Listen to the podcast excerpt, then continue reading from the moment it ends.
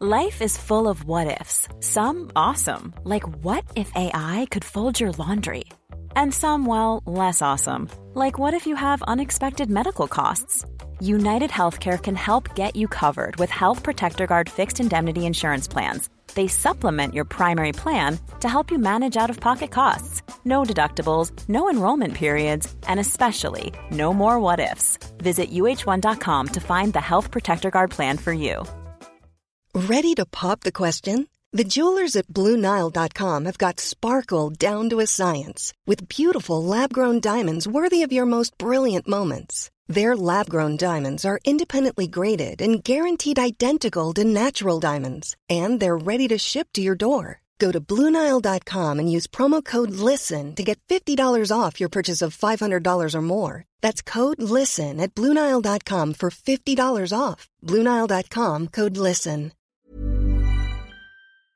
Hi everybody, welcome to Dan Snow's History Hit. This week uh, we've been talking about Dresden. It's the seventy-fifth anniversary of the firebombing of Dresden, the obliteration of that beautiful city that led to the death of perhaps twenty-five thousand, perhaps more people. An obscene uh, act of violence on behalf of the Allies that was instantly uh, controversial, that Churchill instantly had appears to have had regrets about. This podcast is about another piece of German history from seventy-five years ago. A very remarkable, a very disturbing story. The suicide epidemic that accompanied the fall of Nazi Germany seventy-five years ago this, this spring. Doctor Florian Huber has been working on this subject, interviewing people who remember their neighbours, their family members, their friends committing suicide in the spring of nineteen forty-five. Some because of the atrocities they suffered at the hands of advancing Red Army soldiers, for example. Uh, the extraordinary trauma of sexual and physical violence. But many of the people he talked to said that they remember people committing suicide for ideological reasons, because they couldn't bear to live in a world without Nazism. He has even interviewed young people whose parents tried to kill them, and they were rescued by other family members or, or passers-by.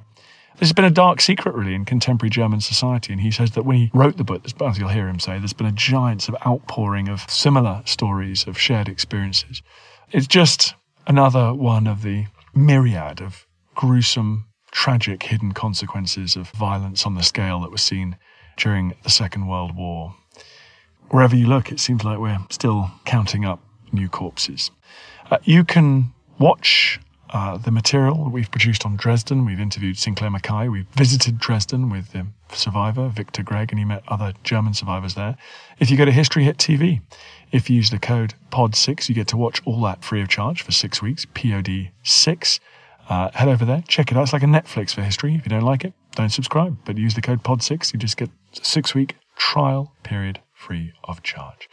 Lastly, thank you again, everybody, for rating the show. I don't know why, but it makes a difference. We're high in the charts. Bizarre. But there you go. So thank you for doing it. Really, I really do appreciate it, because it's an annoying, fiddly thing to do, and, and it makes a real difference to us. So huge, heartfelt thank you from me.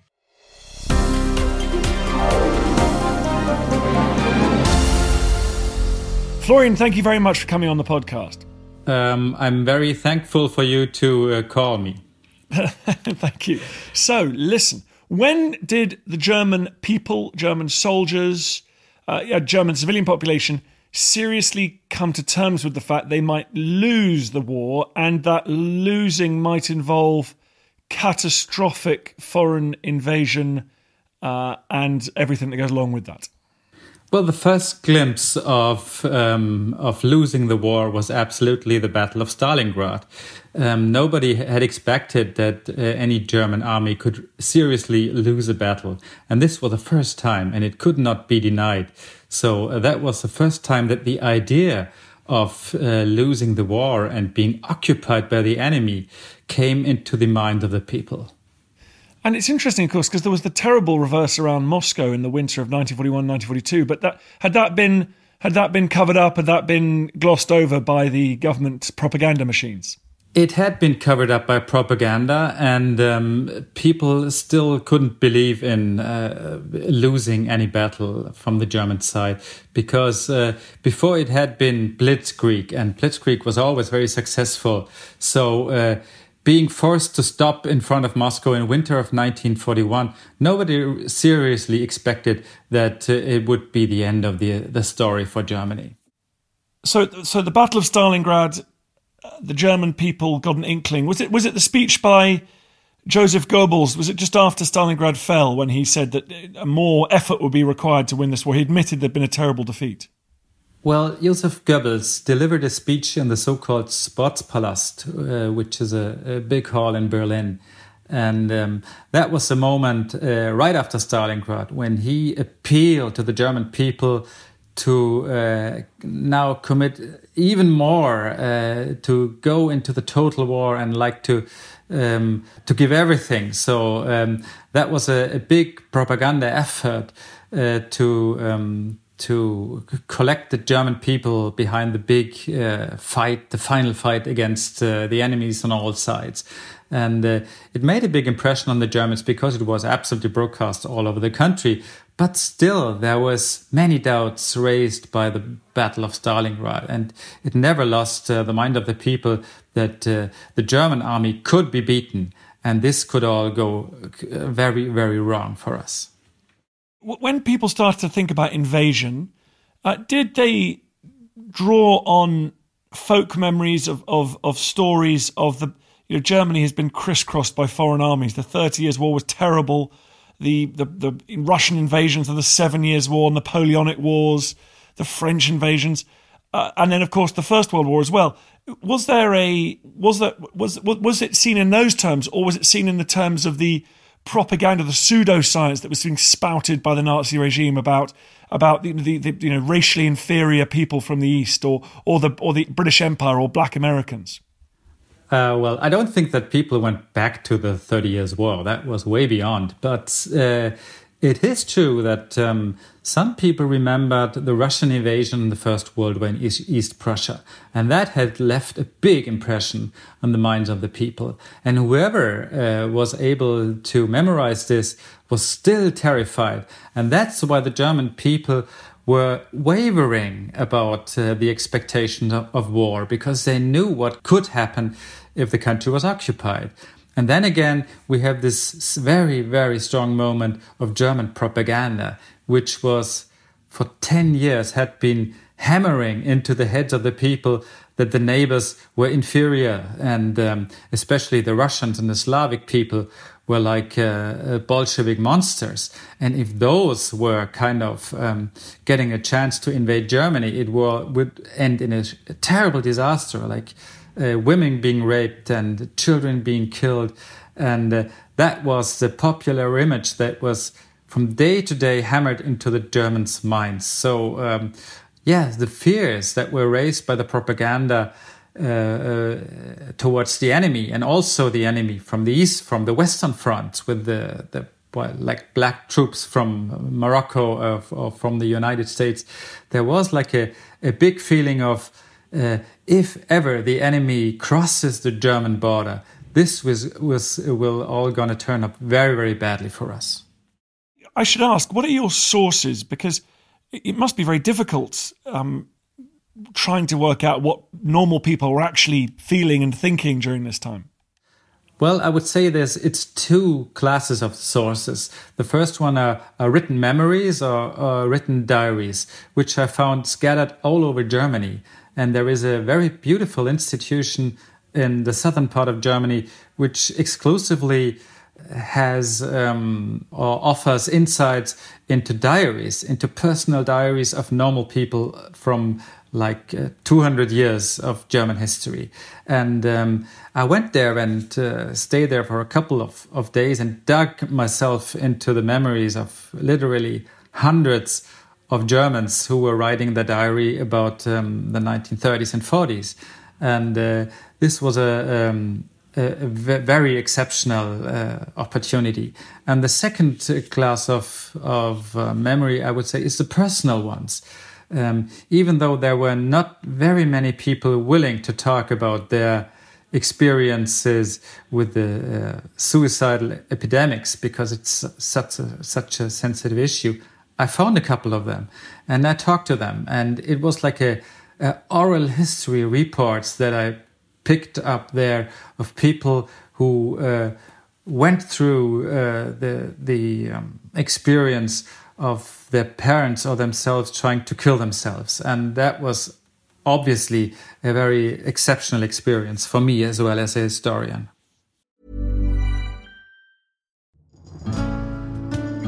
I'm Professor Susanna Lipscomb, and on Not Just the Tudors from History Hit, I'm looking for answers to the big questions about every aspect of life in the early modern period. Like, how did the memory of Anne Boleyn continue to influence the court of her daughter, Elizabeth the First? How were fairies brought to life on the Elizabethan stage? And how did the arrival of male-only doctors threaten the lives of women? In other words, not just the Tudors, but most definitely also the Tudors. Twice a week, every week. Subscribe now and follow me on Not Just the Tudors from History Hit, wherever you get your podcasts. This is Paige, the co-host of Giggly Squad, and I want to tell you about a company that I've been loving, Olive and June. Olive and June gives you everything that you need for a salon-quality manicure in one box. And if you break it down, it really comes out to two dollars a manicure, which is absolutely insane. It's also so easy to get salon-worthy nails at home with Olive and June. The difference between how your nails used to look when you did them yourself and now with the Manny system is a complete game changer. The best thing about Olive and June, too, is it's a quick dry. It dries in about one minute, lasts for five days, and full coverage in up to one to two coats. Visit oliveandjune.com slash perfectmanny20 for twenty percent off your first system. That's oliveandjune.com slash perfectmanny20 for twenty percent off your first system. Looking for the perfect gift to celebrate the moms in your life? Aura frames are beautiful, Wi-Fi connected digital picture frames that allow you to share and display unlimited photos. It's super easy to upload and share photos via the Aura app. And if you're giving an Aura as a gift, you can even personalize the frame with preloaded photos and memories. And also remember, when you're using messaging apps, they shrink the photos. You cannot print those out. You cannot blow them up. This is high quality imagery going to one of the most important people in your life. The Aura app is super easy to set up. It takes about two minutes and you're going to love it.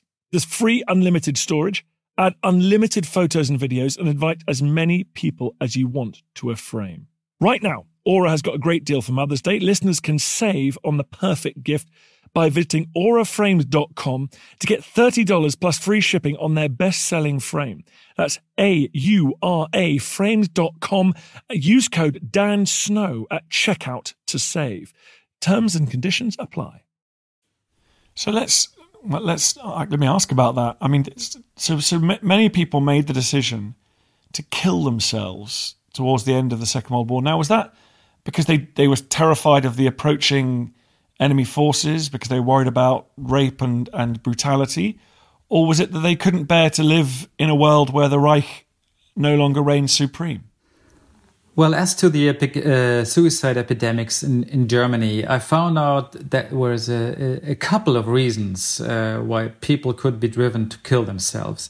The first one is, of course, violence. Uh, many people went through uh, uh, terrible experiences, like uh, uh, thousands of women being raped uh, once, twice, or even ten times.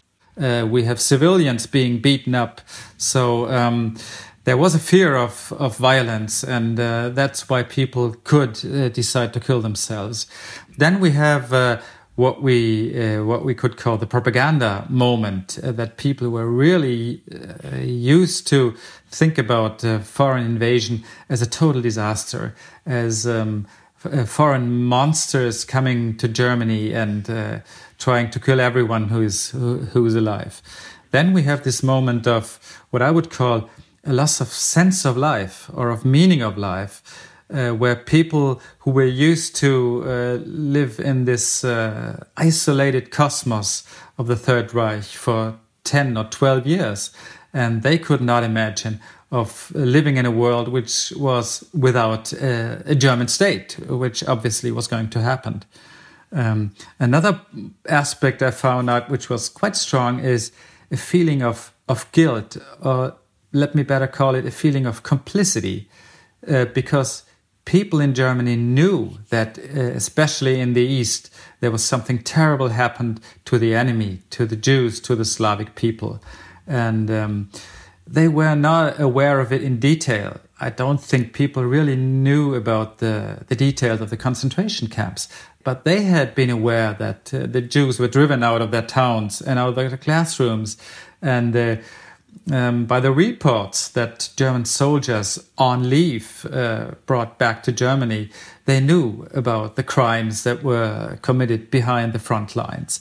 So um, Uh, the awareness of uh, of retaliation was quite big in Germany because of this. And one last aspect is um, what we call in Germany the so-called Werte effect. Um, there was a, a book written by Johann Wolfgang Goethe, a famous writer, which was called um, The Experiences of Young Werther. And this was a young man who fell in love with a girl and he couldn't get her and he committed suicide. And at that time, at Goethe's time, there was many, many people who followed the example, who literally killed themselves after uh, reading his book. And uh, that's the Werther effect. And in our times, we can translate it um, if uh, you have like um, your neighbors or your friends or your relatives who kill themselves in a row. You may also get the idea yourselves, even if you are not at all suicidal. So we have this psychological moment of um, of a, of epidemics, of really a contagious disease, and that's what we call the Werther effect. And in all this uh, suicide epidemics and the end of the war, we have a very strong effect, uh, which is uh, has this psychological background. It's, it's extraordinary to think of it as an epidemic. I mean, do you have? An, are we able to estimate numbers of people that committed suicide in, in Germany?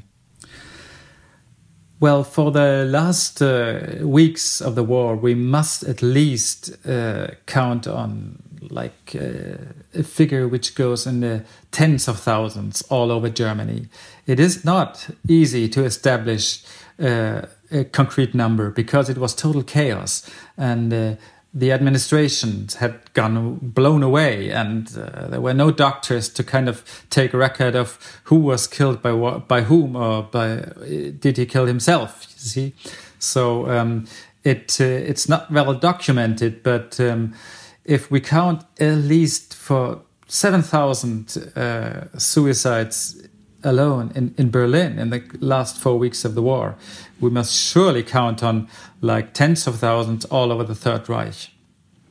You said that this, these people aren't just killing themselves. Like the Goebbels family, the parents are sometimes killing the children as well, but you managed to meet children who survived that experience. I mean, tell me about some of those stories. First of all, it, it was not easy to have people talk about this, these terrible events because it is obviously a very sensitive issue. Um, if you imagine uh, your own parents try to kill you and you kind of get away with it, uh, how are you going to live on with that? And uh, I found many people who went through this and um, who were kind of... Uh, tied against uh, the bellies of their grandmothers who kind of tried to drown themselves with their children, and they got away because Russian soldiers took them out of the pond. That was one example. Or I was able to talk to a, a gentleman um, who, when he was ten years old, uh, was nearly killed by his own mother with razor blades. And it just didn't happen because the grandfather went between and he stopped her. And um, he told me that uh, even though they both survived, he and his mother lived on together like for fifty, sixty years. They never were able to even talk for one minute about these events because it was so extraordinary. And um, parents trying to kill their children and children witnessing their parents trying to kill them is an absolutely extreme experience. And it's very hard to talk about.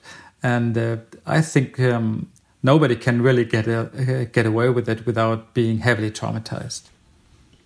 Is there anything that unites the stories that were told to you by these survivors? You know, any impulses that, that were the sort of same in all the cases, or was each circumstance different in its in its extra each circumstance extraordinary, literally? Well, obviously, I could only talk to uh, people who were children at that time because it's now seventy years uh, after the events. So um, these children always told me that there was a moment when they were not able to recognize their own parents. They were like different people from one moment to the other. It was like a, a moment when they lost uh, their reason and lost their sense of, of life and um, tried to do what they could not ever imagine uh, that their parents would do to them. And that was uh, the moment that united all those stories, this moment of complete irrational uh, step into a, a world that was beside them. And that accounts for what I would call that um, in these weeks, Germans were literally in an emotional state of emergency. And uh, that could that could drive anyone to uh, to kill themselves or even to kill the children. It's uh, it, it's just the most most remarkable stories. I mean, when, when you come to write history in Germany, is there, are these topic have these topics been explored before, or is it only now a young generation of historians like you that's able to to write them and address them for the first time? Well, you must not forget that uh, for the last ten or twenty years, we have had a debate in Germany about if it is legitimate to also talk about German victims. Um, because like before, we have turned almost every stone in German history if it comes to the Third Reich, like in terms of uh, the, the villains and the victims. Um, but we didn't really dig into the stories of the ordinary Germans who kind of uh, were victims of the, of the war as well. And um, it is just about uh, the last five or ten years that we are beginning to dig into these stories as well.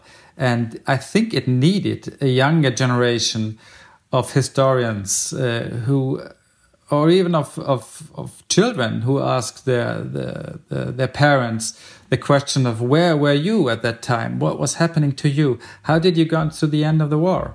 And uh, for example, my parents never asked the question to their parents about what they did in the war. And um, now they do regret it because they're all dead. But of course, I was able to ask my dad what was he doing in nineteen forty-five, and he told me his story like over and over again. So it it was time for a generation who was uh, like still close enough to uh, to the generation upwards, but uh, again um, had the the necessary distance to uh, to ask the, the painful questions and to do, to uncover the stories of their personal families. So, for, in your, for example, take your case, you have no idea what your grandfather and grandmother did during the war.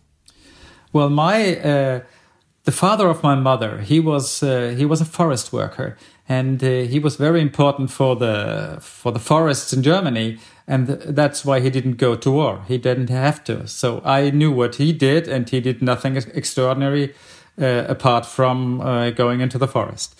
But um, the dad of my of my father, he was like four years on the Eastern Front, close to Leningrad.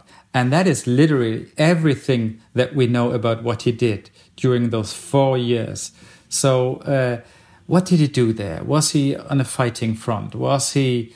Uh, occupied with, I don't know, uh, with the camps. Uh, he never talked about it, and nobody ever asked about him. So uh, that's like a like a dark spot in the family history, and um, that is the um, that is the regular story of what happened after the war in Germany. That nobody asked questions and nobody told his story. And that's why it was such a big scandal when uh, Nobel Prize winner, the writer Günter Grass, um, in the last years of his life, co- uh, uh, uncovered that he was a member of the S S. It was a big scandal. Nobody knew about that. And it is absolutely typical that it was just, this story was coming up in the last ten years. So Germany had a long period of silence.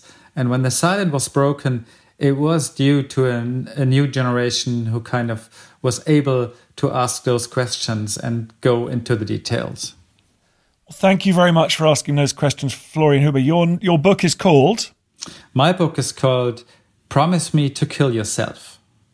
Right, and you'll have to promise me that you're going to come back on the podcast. I know you're working at the moment on right-wing terrorism in the very earliest days of the Weimar Republic, so please come back on the pod uh, and talk about that sometime. I would love to. Thank you for having me, Dan. Thank you very much. I feel the hand of history upon our shoulders.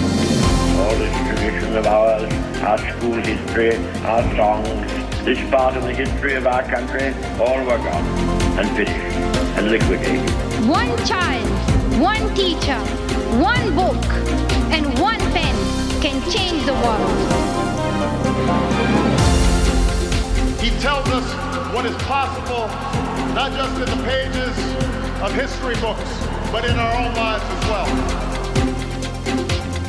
I have faith in you. Hi everyone, it's me, Dan Snow. Just a quick request. It's so annoying, and I hate it when other podcasts do this, but now I'm doing it and I hate myself. Please, please go onto iTunes, wherever you get your podcasts, and give us a five-star rating and a review. It really helps and basically boosts up the chart, which is good, and then more people listen, which is nice. So if you could do that, I'd be very grateful. I understand if you don't want to subscribe to my T V channel. I understand if you don't buy my calendar, but this is free. Come on, do me a favour. Thanks.